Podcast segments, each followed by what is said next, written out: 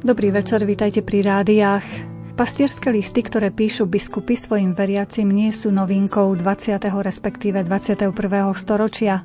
Bádatelia objavujú aj staršie dokumenty, sú písané v reči ľudu, ktorému sú adresované, teda v našom prípade v Slovenčine, hoci ešte nie v spisovnej. O týchto pastierských listoch sme rozprávali už pred týždňom, dnes vám chceme ponúknuť ďalšie informácie o nich. Našim hostom je opäť cirkevný historik profesor Peter Zubko, ktorý nám túto tému priblíži podrobnejšie. Za mixážnym pultom je Jaroslav Fabián, hudobné osvieženie nám ponúkne hudobná redaktorka Diana Raucho Rauchová a reláciou vás bude sprevádzať Mária Čigášová. Želáme vám nerušené počúvanie.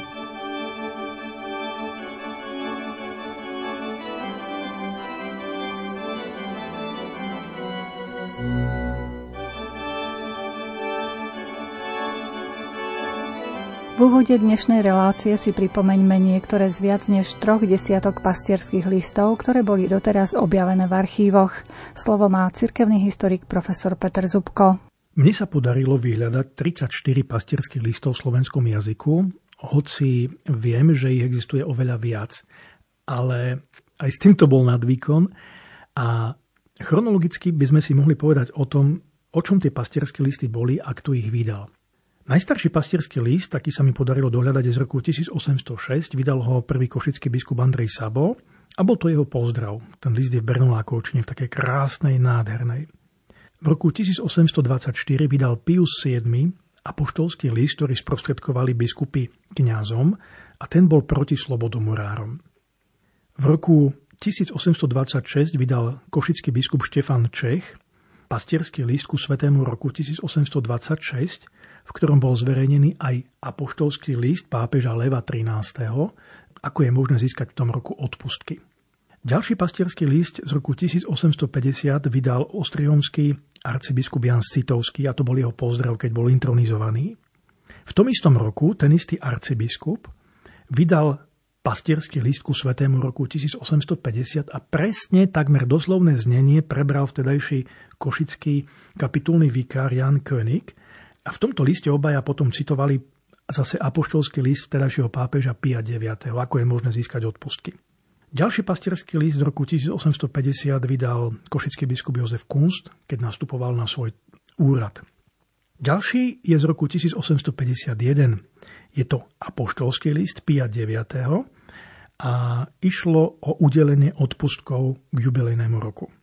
V roku 1854 vydal pastierský list Štefan Mojzes, a to bol taký pastierský list, ktorým podporoval pápeža pred vyhlásením dogmy o nepoškvrnenom počati Pany Márie. No a tá dogma potom v tom istom roku, na 8. decembra, bola aj vyhlásená, 1854. No a vtedy Pius IX vydal apoštolský list, v ktorom túto dogmu predstavil celému svetu. V roku 1855 Pius IX poslal apoštolský list klerikom Pešťanskej univerzity a ten bol taký povzbudzujúci, že vlastne e, bol rozšírený pre celé Uhorsko, aj pre Slovákov.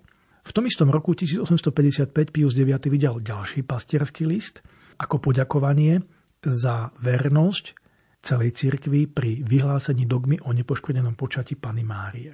V 1855 roku znovu ostriomský arcibiskup Jan Citovský svetil zvony v ostriomskej bazilike a jeho reč bola vydaná ako pastierský list aj v Slovenčine a rozšírená po celej Ostrihomskej arcidieceze.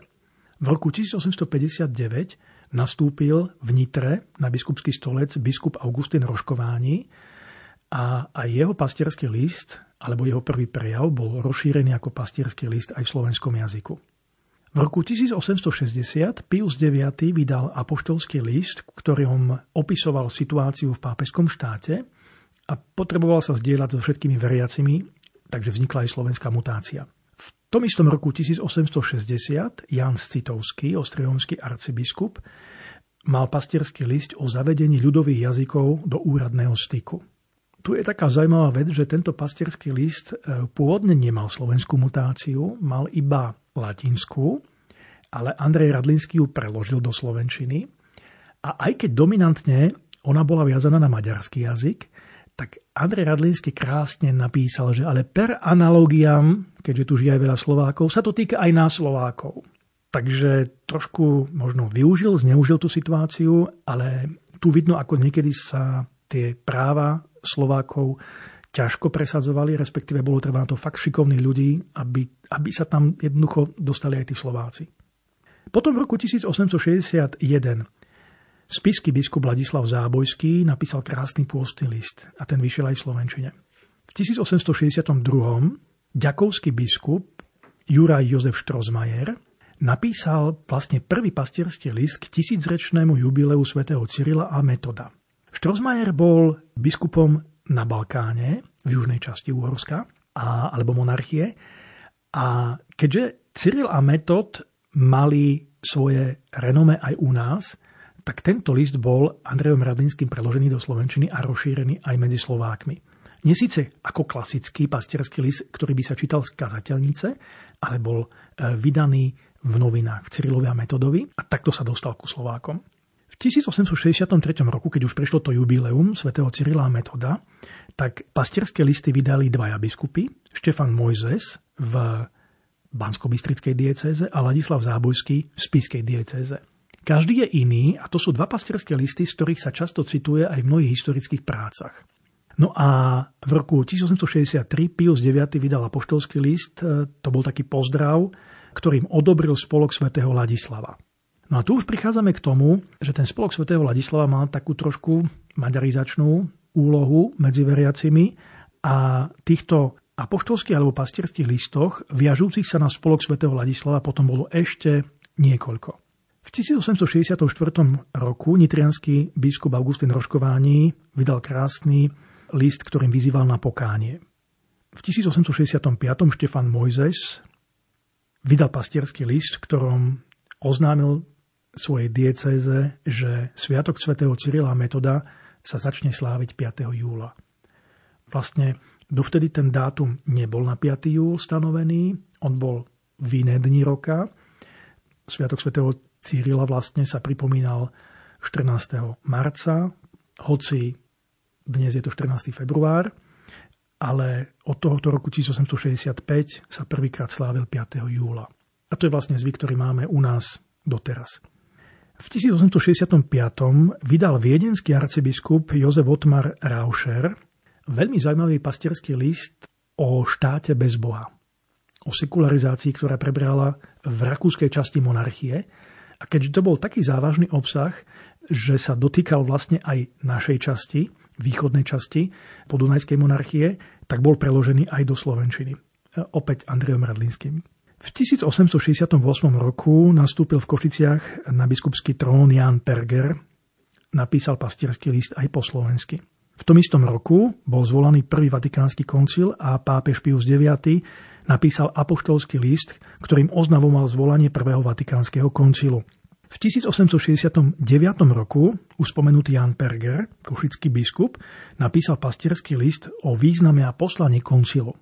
Tým pádom ľudia vedeli, čo sa robí autenticky a na čo koncil slúži. Pretože vlastne pred rokom 1869 ten posledný koncil bol tridentský a ten skončil v roku 1563, takže to už si nikto ani nepamätal však. V 1875 roku Eh, vydal Jan Perger ďalší pastierský list, v ktorom je aj apoštolský list pápeža Pia IX. A ten sa vzťahuje na svetý rok 1875 a na získanie a na možnosť získania pápežských alebo teda plnomocných odpustkov. V 1877 roku nastúpil v Košiciach za biskupa Konštantín Schuster a ten vydal pastierský list v slovenskom jazyku. Doteraz je to prax individuálnych pastierských listov. A v 90. rokoch 19. storočia prichádza prax kolektívnych pastierských listov. V podstate i dnes je táto prax ako si známejšia, ako individuálne pastierské listy, pretože v 1893. katolíckí biskupy Úrovska vydávajú pastierský list, ktorým obráňujú sviatostnosť manželstva, keďže štát zavádzal štátne manželstva. V 1895. opäť rovnaká téma, reakcia na zavedenie civilných sobášov. Dovtedy sa o tom iba rozprávalo v parlamente a v spoločnosti, ale ten parlament ich skutočne aj schválil, dokonca schválil aj zákon o štátnych matrikách. No a tu biskupy jednoducho získali vodu na mlyn a začali to interpretovať ako útok na církev, na sviatosť manželstva, na rozličné inštitúty, ktoré dovtedy boli vlastné iba cirkvy. A povedzme, že obsah tohoto listu alebo týchto listov je do veľkej miery aktuálny do dnešných dní. Ono sa za, tie staro, za to staročie vlastne ani nič nezmenilo. V 1896 roku nitrianský biskup Imri Bende vydal pastierský list k uhorskému miléniu a keď sa blížilo jubileum v roku 1900, tak tesne predtým, v roku 1899, katolícky biskupy Uhorska vydali spoločný pastierský list. A ten je rozprávkovo krásny, ako je dlhý, mimoriadne dlhý, ale je veľmi hodnotný. Aj po tej stránke literárnej, aj po tej stránke teologickej. A to je vlastne taká, poviem, že učebnica toho, že pochopíme, prečo naši pradedovia a prababky boli takí veriaci. Pretože tie témy boli komunikované skutočne nádherne, i hutne teologicky, i krásne literárne a najmä bolo to autentické slovo tých, ktorí sú za vieru zodpovední. Bolo to autentické slovo církvy prostredníctvom biskupov.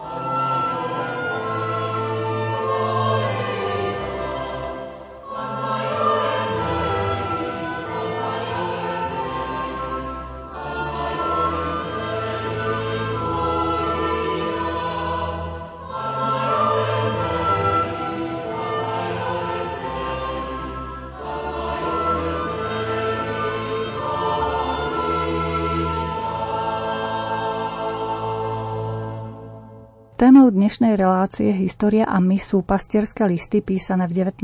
storočí v Slovenčine.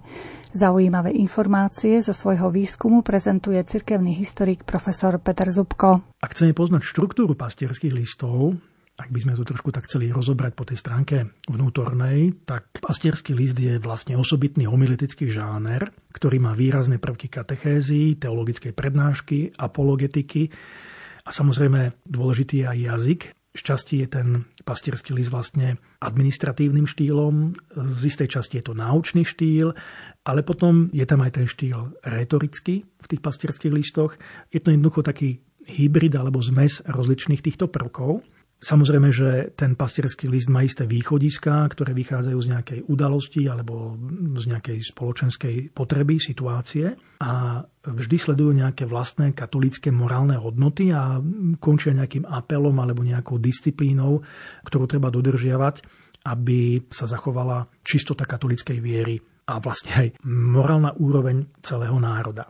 Pastierský list sa mal klasicky čítať zvyčajne z kazateľnice v nedelu na miesto kázne. No a mal túto štruktúru. Samozrejme, na začiatku bola hlavička, a respektíve meno toho biskupa alebo biskupov, ktorí ich napísali. Ak išlo o jedného biskupa, jedného autora, tak so všetkými titulmi biskup ten a ten, z Božej milosti a Svetej stolice, biskup tam a tam a tak ďalej a tak ďalej. Bolo potom napísané, komu je adresovaný, všetkým mojim veriacím, kňazom a tak ďalej a tak ďalej. Opäť to niektorí biskupy sa vyžívali, aby niektoré skupiny vyzdvihli osobitne. No a nasledovalo pozdrav. Pozdrav a apoštolské požehnanie. Potom opäť nasledovalo oslovenie, že drahí veriaci, alebo už komu ten bol list špeciálne adresovaný. A potom nasledovala tá najrozsiahlejšia časť, to jadro, v ktorom bolo zvestované to, čo biskup chcel povedať. Opäť malo to nejakú vnútornú logiku, opiera sa o nejaké východiska, o nejakú spoločenskú situáciu, o nejakú potrebu, o nejaké udalosti, na ktoré bolo treba reagovať, alebo o ktorých bolo treba vedieť, ktoré bolo treba vysvetliť, buď povzbudiť, alebo odradiť podľa toho, čo išlo. A to bolo podopreté samozrejme náukou cirkvy, svetého písma, otcov, proste je tam množstvo patrologických citátov, mnoho razy, mnoho razy je tá téma dogmatická, morálna, moralizujúca. Jednoducho po takomto pastierskom liste mal každý jasno. I tu vidno, že tí biskupy, ktorí sú za týmito listami, mali kvalitné vzdelanie, pretože dokázali jasne formulovať myšlienky. Je pravda, že niektorí boli takí grafomani, že tie pastierské listy napísali, sú takí, čo napísali na 30 stranách pastierský list. To teda si neviem dodnes predstaviť, že ak dlho to musel kniaz čítať. A boli zase takí machry, povedzme, ktorí to dokázali na dvoch stranách alebo troch stranách a preto to splnilo rovnaký účel. No a na záver pastierského listu nasleduje opäť záverečný pozdrav, požehnanie No a potom už iba také prvky, ktoré patria do administratívneho štýlu, ako je lokácia, kde bol ten pastierský list napísaný, akého dňa. A je tam potom podpis toho autora, čiže opäť meno toho biskupa, prípadne jeho tajomníka, ktorý ručil za správnosť, alebo ak išli o, išlo o kolektívne pastierské listy biskupov, tak potom sú tam vymenovaní všetci tí biskupy. No tu je taká sranda, že v tých slovenských pastierských listoch krásne vidno, ako sa mení, menia krstné mená v tých pastierských listoch. Dodnes e, je to vlastne tak, že keď rozprávame o historických osobnostiach, tak e, priezviska sa nedotýkame, to ostáva rovnaké, minimálne v tej výslovnosti. Samozrejme, máme na to pravidlo, ako to prepísať, tie historické priezviská, ale keby to priezvisko povedal človek z 19. storočia a povieme ho my dnes na základe nášho prepisu, tak tá výslovnosť je rovnaká. To je ten princíp. Píš, ako počuješ.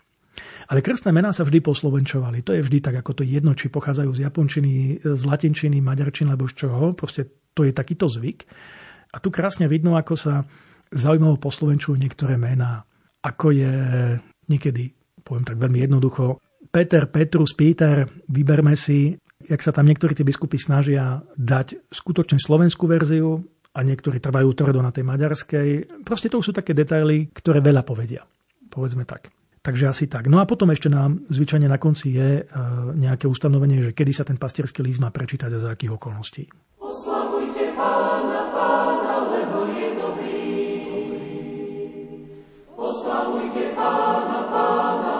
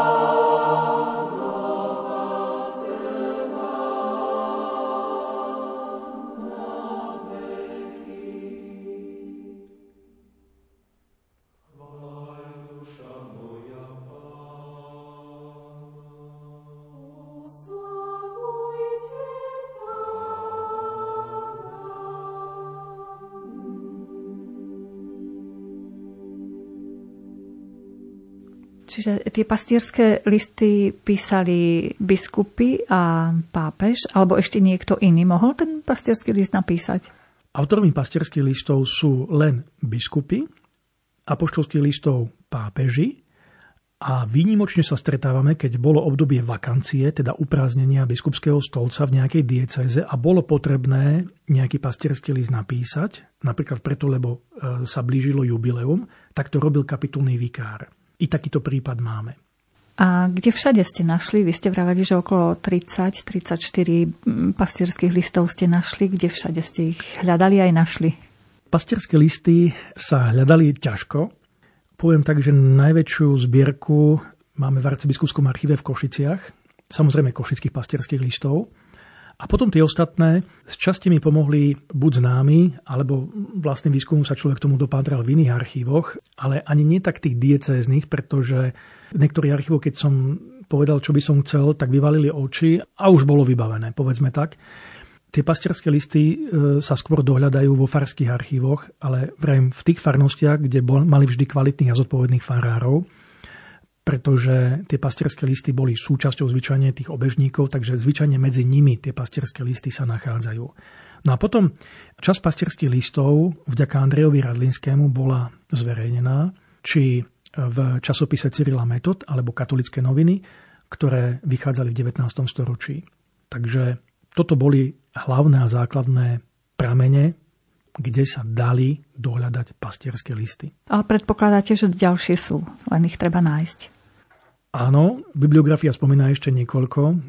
Mne sa podarilo identifikovať, že ešte by mali byť najmenej tri ďalšie, ale ja si myslím, že ich bude oveľa viac, pretože to, že zvyčajne vznikali tie pastierské listy pri nástupe biskupov do úradu, to máme potvrdené z Košic, to takmer každý biskup toto, túto povinnú jazdu absolvoval a predpokladám, že to zrejme mohlo byť takto aj inde. Len problém je v tom, že zatiaľ z iných tých dieces tie pastierské listy nie sú. Tu mi ešte taká myšlienka prichádza na um, že keď vzniklo Československo, tak e, všeobecne už v tej dobe mnohí vyčítali, že Košická dieceza je najpomaďarčenejšia, že je najmenej slovenská. Ale dovolím si na základe aj týchto pastierských listoch vysloviť jednu veľkú polemiku, že dve diecézy v Úhorsku boli silne slovenské. A to Ostrihom a Košice. Toľko pastierských listov, koľko vyšlo v Košiciach a v Ostrihome v slovenskom jazyku, zatiaľ nemáme lokalizovaných z iných diecéz. Aj keď v iných diecézach by sme povedali, že žili tiež Slováci. Ale to je tiež svedectvo doby. A tie pastierské listy, keď boli písané, museli mať adresátov. Oni neboli písané ako literárne cvičenie, že niekto nemal čo robiť. Ale práve naopak. Oni boli vždy nejakou potrebou pastoračnou tej doby. A keďže ich je tak veľa z Košic a zo Striomu, ale z tých Košic berme tak, že to je vlastne prebehu celého 19. storočia, kým ten Ostrimom až od polovice 19. storočia ku koncu, keď tam prišiel Citovský, a keď rozprávame o Citovskom, rodak z Košickej Belej, okiaľ kúka vietor, tam, kde vychádza slnko a keď rozprávame napríklad aj o pastierskom liste na Spiši pri Cyrilometodskom jubileu, tak vtedajší biskup Vladislav Zápojský je opäť rodak z Prešova, a to je zase Košická diecéza. Takže povedzme tak, že mnohí krivdia východu a Košiciam, keď povedia, že boli pomaďarčené, možno boli jedna generácia. Nehovorím, že nie. Ale taký silný dôkaz slovenskosti cez pastierské listy, vravím, ani jedna diecéza na dnešnom Slovensku nemá. Takže to je opäť jeden z takých záverov, ktorý mňa osobne veľmi teší, ktorý z toho vzýšiel. Okrem samozrejme mnohých ďalších vecí. Archivujú sa aj súčasné pastierské listy, aby historici o 200 rokov mali čo študovať a analyzovať? Tak samozrejme je to povinnosť každého farského úradu, aby tie pastierské listy, ktoré sú súčasťou obežníkov, zvyčajne alebo majú ten istý formát a tú istú vážnosť v podstate, boli odkladané a archivované. Či sa tak robí, to je už záležitosť tých konkrétnych farárov alebo dekánov, ak to treba skontrolovať, ale áno, mali by sa odkladať. Minimálne, povedzme, že arcibiskupský archív alebo biskupské archívy tieto veci my to aspoň odkladáme. Proste to je samozrejme povinnosť, že každá inštitúcia si dokumentuje svoju vlastnú činnosť a toto je súčasťou tejto činnosti. Takže áno, je to tak že už historici budú mať trošku ľahšiu úlohu potom o pár stoviek rokov. A ak ich to bude zaujímať, tak samozrejme.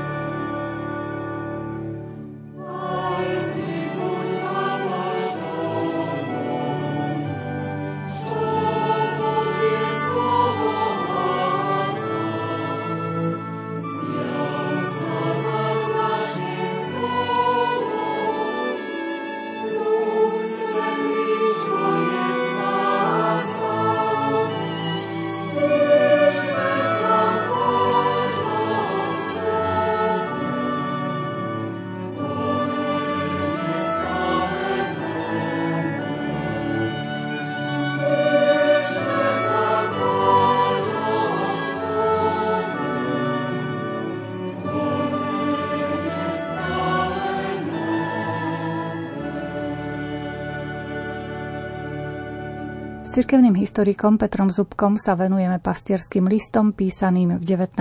storočí v Slovenčine. Prečítal by som iba niekoľko citátikov z tých pastierských listov, aby sme mali prehľad o tom, ako sa vlastne písalo.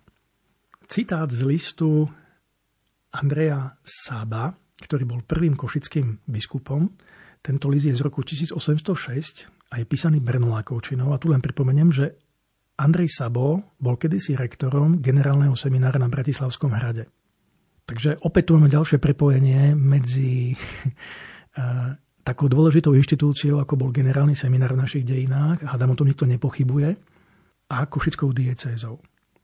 Takže Košičania si vypočuli okrem iného aj tieto slová.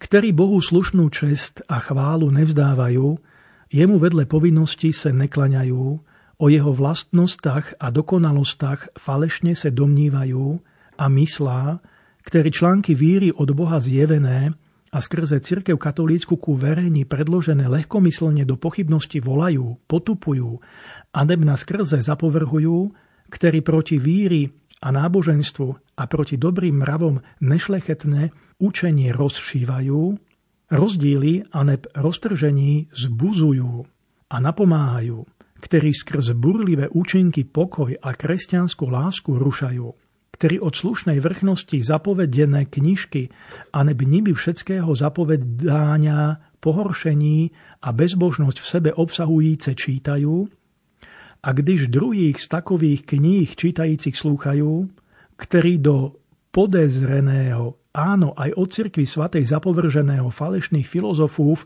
a naturalistov tovaristva sa míšajú a zapisujú, tajemne s nimi scházky držá, ktorí meno Boží nadarmo berú a potupujú, skrze meno Pane falešné a všetečne prisahajú, aneb čo aj e, reč ty hrozné jest, rúhajú zlorečá.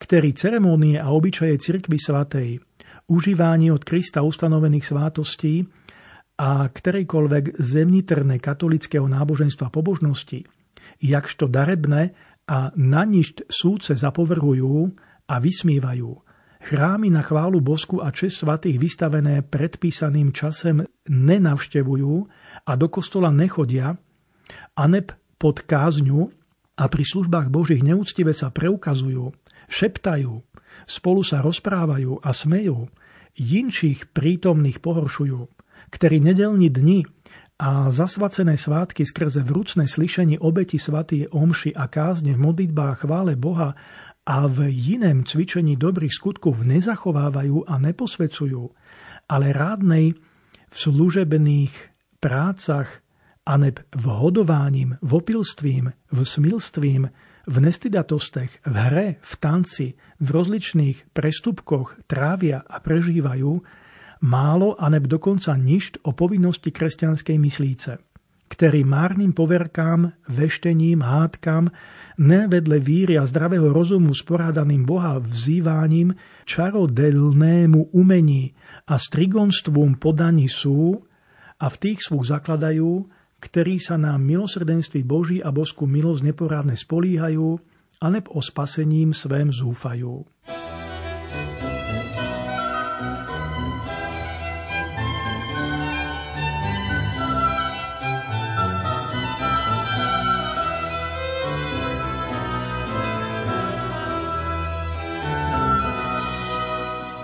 Ukážka z apoštolského listu Pia 11. z roku 1851 k jubilejnému roku. Zaplesalo v pánu srdce naše, stihodní bratri, a vzdávali sme najdobrotivetejšiemu Bohu, Otci všeho milosrdenstva a Bohu všeho potešenia najväčšie, najponíženejšie díky, keď sme v prostred jednostajných a ťažkých úzkostí, ktorými zlé časy této nás tlačia, z mnohých dopisov vašich sa dozvedeli o mnohonásobném a radostném prospechu, ktorý pomocou milosti Božej na sverené vám národy z udeleného od nás svetého jubileúma vyplýval. Lebo sme oznámili, jak početné pri tej príležitosti veriace zástupy vašich biskupství v duchu poníženosti a kajíčnosti do svetých chrámov pospiechali, aby Božieho slova účastnými sa stať a obmijúc skrze sviato svetého pokánia škvrny duše svojej k Božiemu stolu pristúpiť a spolu vrúcne prosby najvyššiemu nebes pánu podľa našej žiadosti obetovať mohli.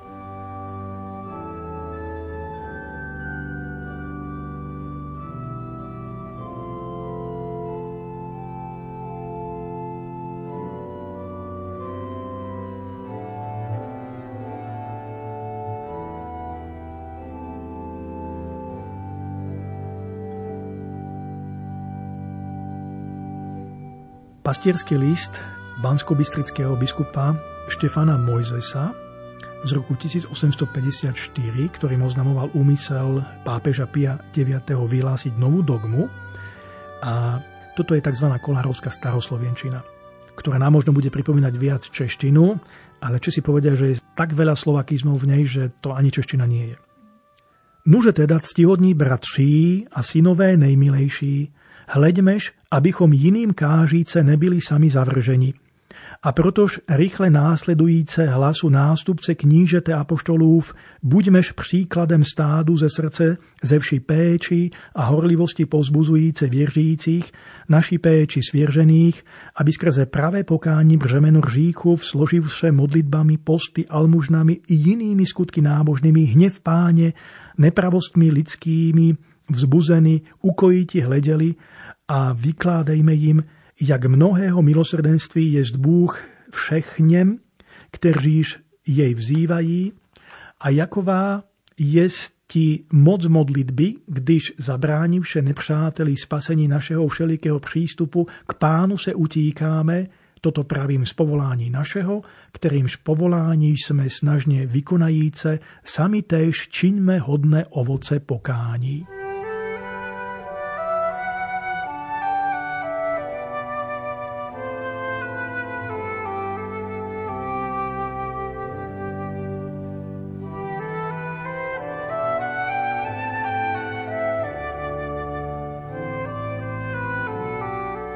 Malý citát z apoštolského listu pápeža Pia VII, ktorý v roku 1821 odsúdil učenie talianských karbonárov, to bola jedna z odnoží slobodomurárov. Naposledy k skutečnejšiemu zachránení od čeho nebezpečenstva blúdu odsudzujeme a zakazujeme všetky karbonárov tak réčené katechizmuse a knižky vypisujúce to, čo karbonári ve svých scházkach robívajú. Pritom pravidla je ich a knížky k obrane je ich buď to vytlačené, buď to písané a všem verícim pod tú istú pokutu vyobcovania na ten istý spôsob zadržanú zakazujeme. Jednu neb druhu z predmetovaných knížek čítať a držať a prikazujeme, aby ich odevzdali biskupom, anebo tým, ktorí majú vládu takové odnímať.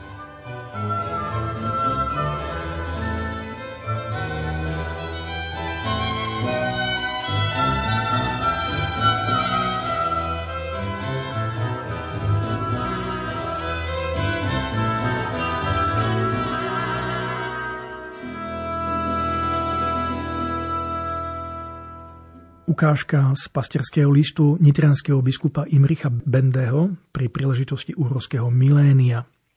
Myslím, dobre ste porozumeli v srdcách vašich, čo a prečo slávy včul národ uhorský, poneváč v nebezpečenstvách bár a po toľkých rozbrojoch, umenšený síce, lež nezlomený žije tu náš národ.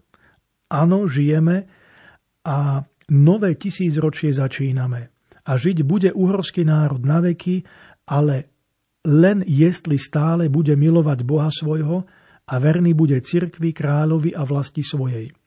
Aby ale takto bolo vždy, padnime na kolená a s básnikom zvolajme. O Mária, Matko, Tebe, svätý Štefan, vlast našu úrosku v dedictvo odovzdal, preto skladáme len v Tebe našu nádej a s plačom prosíme, k pomoci nám prispiechaj.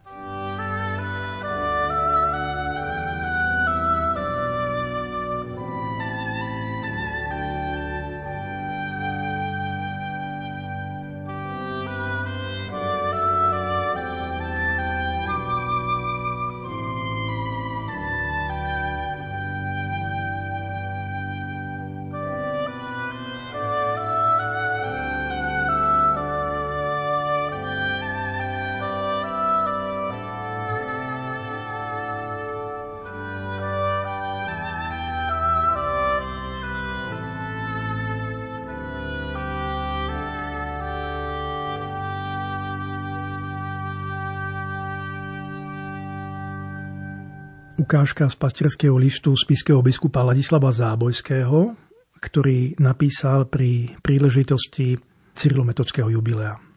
Dejopis cirkevný zná nám dokonale udať rok, v ktorom základ k pokresťančeniu národa slovenského bol položený. Bol to rok 863. Tenže dejopis zachoval nám i tých apoštolských mužov, ktorých dobrotivá prozreteľnosť Božia opotrebovala k vyvoleniu ľudu v tieni smrti sa nachádzajúceho na cestu spasenia. Boli to vôbec slávení biskupy a bratia svätý Cyril a Metod, ktorí duchom svetým vedení a v jazyku slovenskom zbehlí od poludnia k západu do kráľovstva Veľkomoravského kráčali tým úmyslom, aby tam sveté evanelium, totižto radostnú správu o spasení pokolenia ľudského skrze Ježiša Krista pohanom zvestovali a ich pre kráľovstvo Božie získali. Nejmilejší, vy nie ste ani Moravania, ani Česi, však ale ste s nimi skrze vieru spojení. Vy ste synovia tej samej svetej cirkve katolíckej, v jednote viery a lásky v cirkvi katolíckej sa nachádzajúcej na znamenie toho, že ona je opravdivá cirkev Kristova. V jednu veľkú a nerozdielnú rodinu Božiu spojení. Svetejšieho úprimnejšieho zväzku není na zemi. Vy ste ale tiež i potomci toho istého slovenského kmeňa, ktorého ratolisti sú Moravanie a Česi.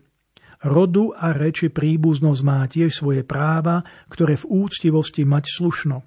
Nič však menej, ako cirkev svetá je k tomu povolaná, aby všetky je pomery ľudské podľa Božieho poriadku usporiadala a posvetila.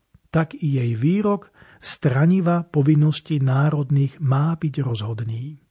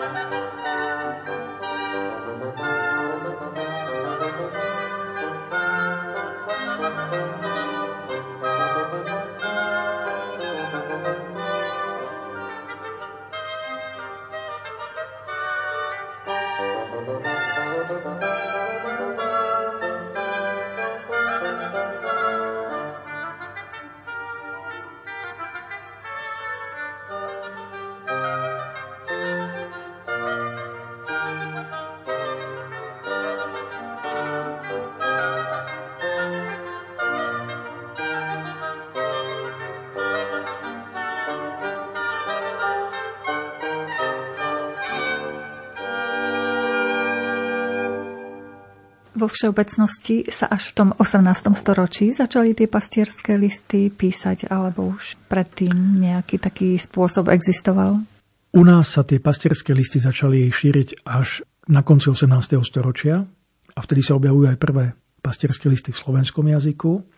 19. storočie je vlastne takým pokusným obdobím, keď to tak povieme, keď sa tie pastierské listy občas objavia počas pôsobení niektorých biskupov. Skutočne niektorí biskupy napísali len jeden pastierský list v reči ľudu, zvyčajne ten prvý. Niektorí biskupy už potom v polovici 19. storočia pochopili vážnosť a sílu tých pastierských listov a ten počet sa potom množí. A úplne bežnou praxou používania pastierských listov je koniec 19. storočia, 90. roky, keď všetci biskupy Úhorska ako kolektívny orgán tvoria pastierské listy, ktorými reagujú na závažnosť doby.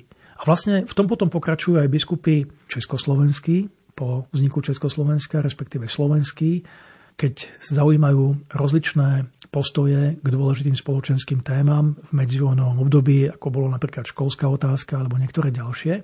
A hádam najslávnejší list pastierský v československých dejinách, ktorý má názov hodine veľkej skúšky, a bol vydaný biskupmi po nástupe komunizmu, je vlastne postavený na tom istom princípe, keď všetci biskupy krajiny zaujímajú jeden postoj, veľmi rázny, radikálny, povedzme jasnejší na slnko a čistejší ako slza, ako sa má zachovať kresťan katolík vlastne v tej ťažkej dobe.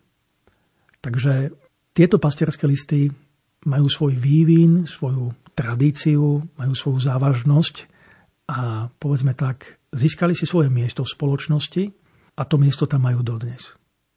Keď ste rozprávali o obsahu tých e, listov, tak to boli niekedy aj e, takmer politické témy, ako napríklad sekularizácia spoločnosti a podobne. Čo očakávali tí biskupy, keď takto zverejnili svoj postoj, nejakú reakciu veriacich? Tu si treba uvedomiť, že tá spoločnosť bola veľmi sakrálne preniknutá. Uhorská spoločnosť nebola sekulárna spoločnosť, dajme tomu tak, ako to možno vnímame dnes, alebo ako by sme to chceli vnímať dnes. Uhorská spoločnosť a po rozpade i maďarská, i slovenská spoločnosť po roku 18 bola silne nábožensky preniknutá. A keďže uhorská vláda v 90. rokoch nastúpila na cestu sekularizácie, my ju vnímame ako kultúrny boj medzi tými svetskými hodnotami a duchovnými hodnotami, ktoré reprezentovala církev, tak tí úrovskí biskupy, zoberme to teraz úplne celkom prirodzene, sa snažili zachovať ten stav taký, aký bol dovtedy.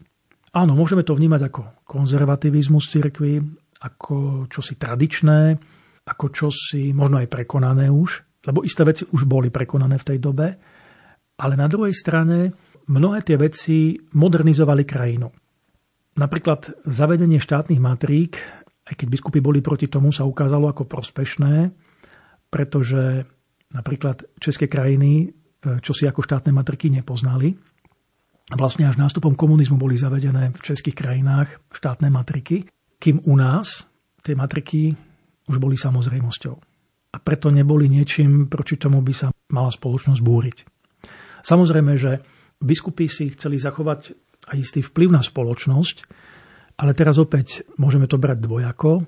Na jednej strane možno aj ten vplyv politický, pretože biskupy predsa len boli súčasťou hornej snemovne Úrovského parlamentu, kde mali vážnosť, vážne slovo, pretože určovali isté smerovanie alebo, alebo chránili isté smery, isté idei v spoločnosti, ktoré boli jednoznačne kresťanské.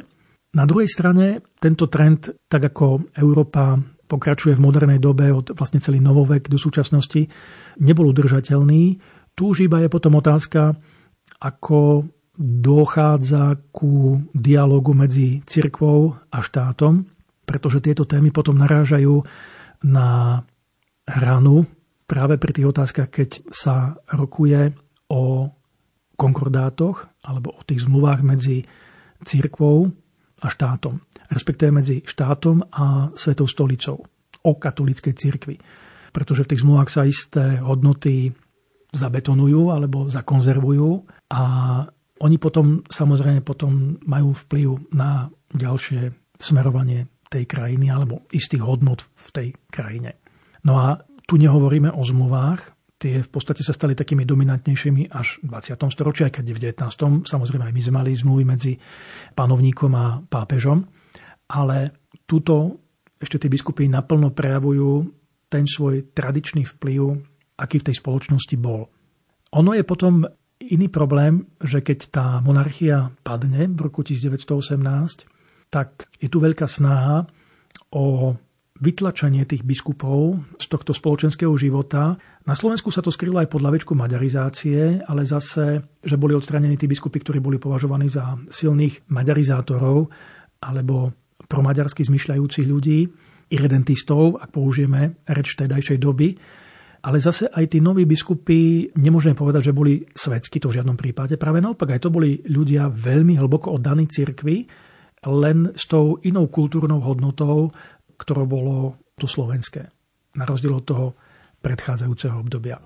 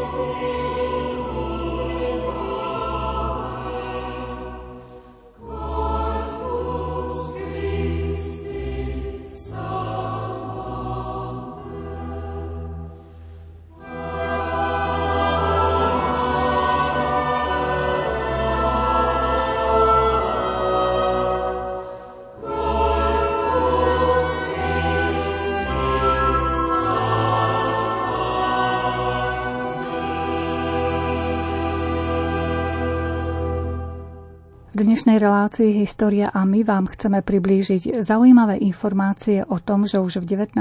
storočí písali biskupy svoje pastierské listy v národnom jazyku, teda aj v slovenčine. Naším hostom je cirkevný historik profesor Peter Zubko, ktorý sa výskumu pastierských listov venoval. V podstate v tých pastierských listoch vidíme mnoho razy v tom dobrom zmysle tú takú starostlivosť tých biskupov o tú krajinu, o celú tú spoločnosť. Aj keď dnes už to tak, keď sa na to dívame s odstupom eh, dlhých 10 ročí alebo aj stáročí, že boli to veci dobové a tie vlastne aj potom skončili. A poučili nás o jednom, že isté veci sa nedajú síliť násilne, ale prerazia, keď sú za nimi jednotlivci, ktorí sami sú morálne krásni. Keď sú za tým biskupy, ktorí sú autoritou prirodzenou. A zvyčajne tá prirodzená autorita, ak sa pýtame, kde sa v tých biskupoch zobrala, tak áno, môžeme tu rozprávať o nejakom vzdelaní, o výchove, o, o nejakých vplyvoch, ale ono to vždy vychádzalo z hlbokej pokory a nábožnosti. Títo biskupy, alebo takíto biskupy vždy obstáli. Opäť príklad.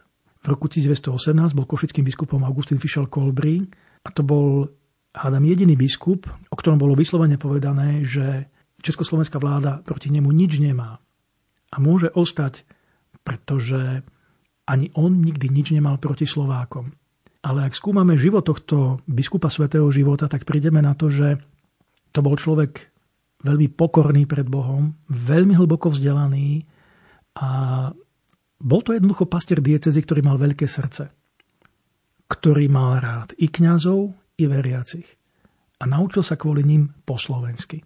Tú slovenčinu predtým vedela zrejme iba kuchynsku, ale on sa naučil lepšie po slovensky ako jeho úradníci, ktorí boli rodom Slováci. A v tom je tá krása toho, že ktorý biskup je teda veľký. Iba ten je veľký, kto je veľký pred Bohom. A ak tie Božie pravdy komunikuje aj v tých ľudských ťažkostiach a potrebách, i tých spoločenských, ak ich komunikuje práve cez evanelium alebo vo svetle evanelia, tak sa nikdy nemýli. Robí vždy dobre. Ako náhle je v tom trošku politiky, tak už je to zle. Ale ak za tým evanelium, tak je to dobré. A práve títo sa zapisujú alebo zapísali do dejín ako tí dobrí hrdinovia, doslova hrdinovia. Možno ich nebolo tak veľmi počuť vo svojej dobe, ale rozprávali. Vtedy, keď mali a povedali tak, ako povedať vedeli. A povedzme, že aj s odstupom stáročí ich hodnotíme veľmi pozitívne.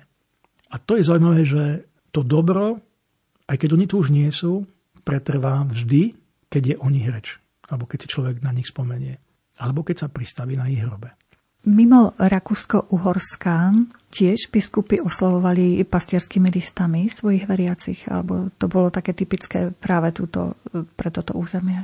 Táto prax bola bežná inde.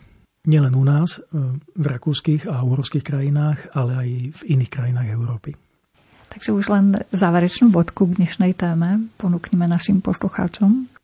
Ak sa pozrieme na pastierské listy z 19. storočia, ono sú pre nás možno prekonané, čo sa týka tém, možno sú zaujímavé možno iba z toho hľadiska literárneho alebo jazykového, ale mnohé z nich sú jedinečné svojim obsahom a sú aj historickými dokumentami.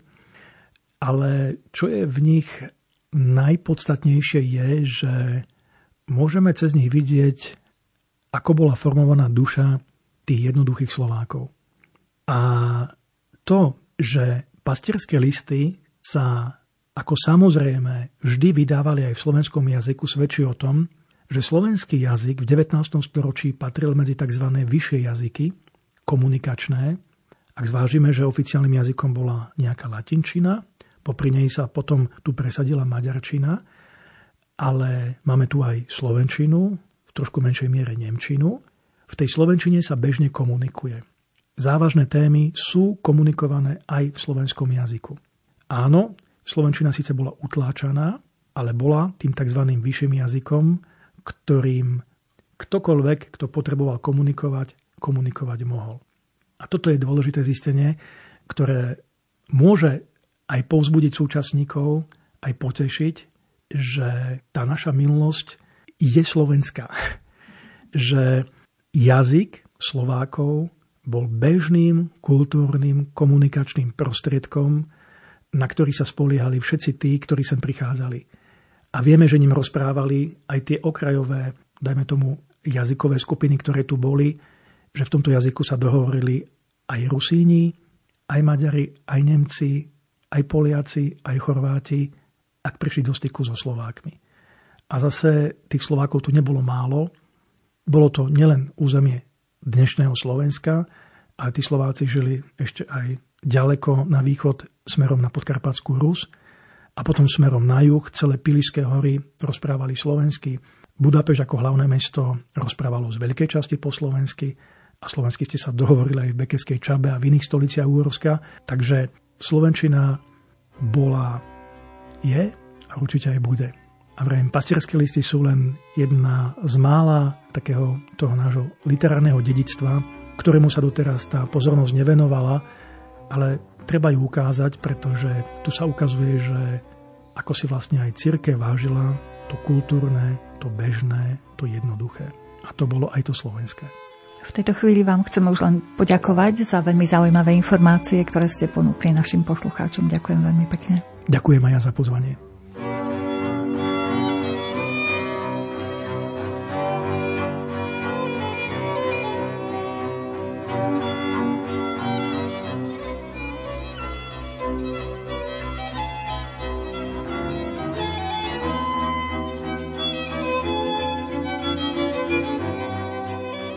Vypočuli ste si druhú záverečnú časť relácie, v ktorej sme sa venovali pastierským listom z 19.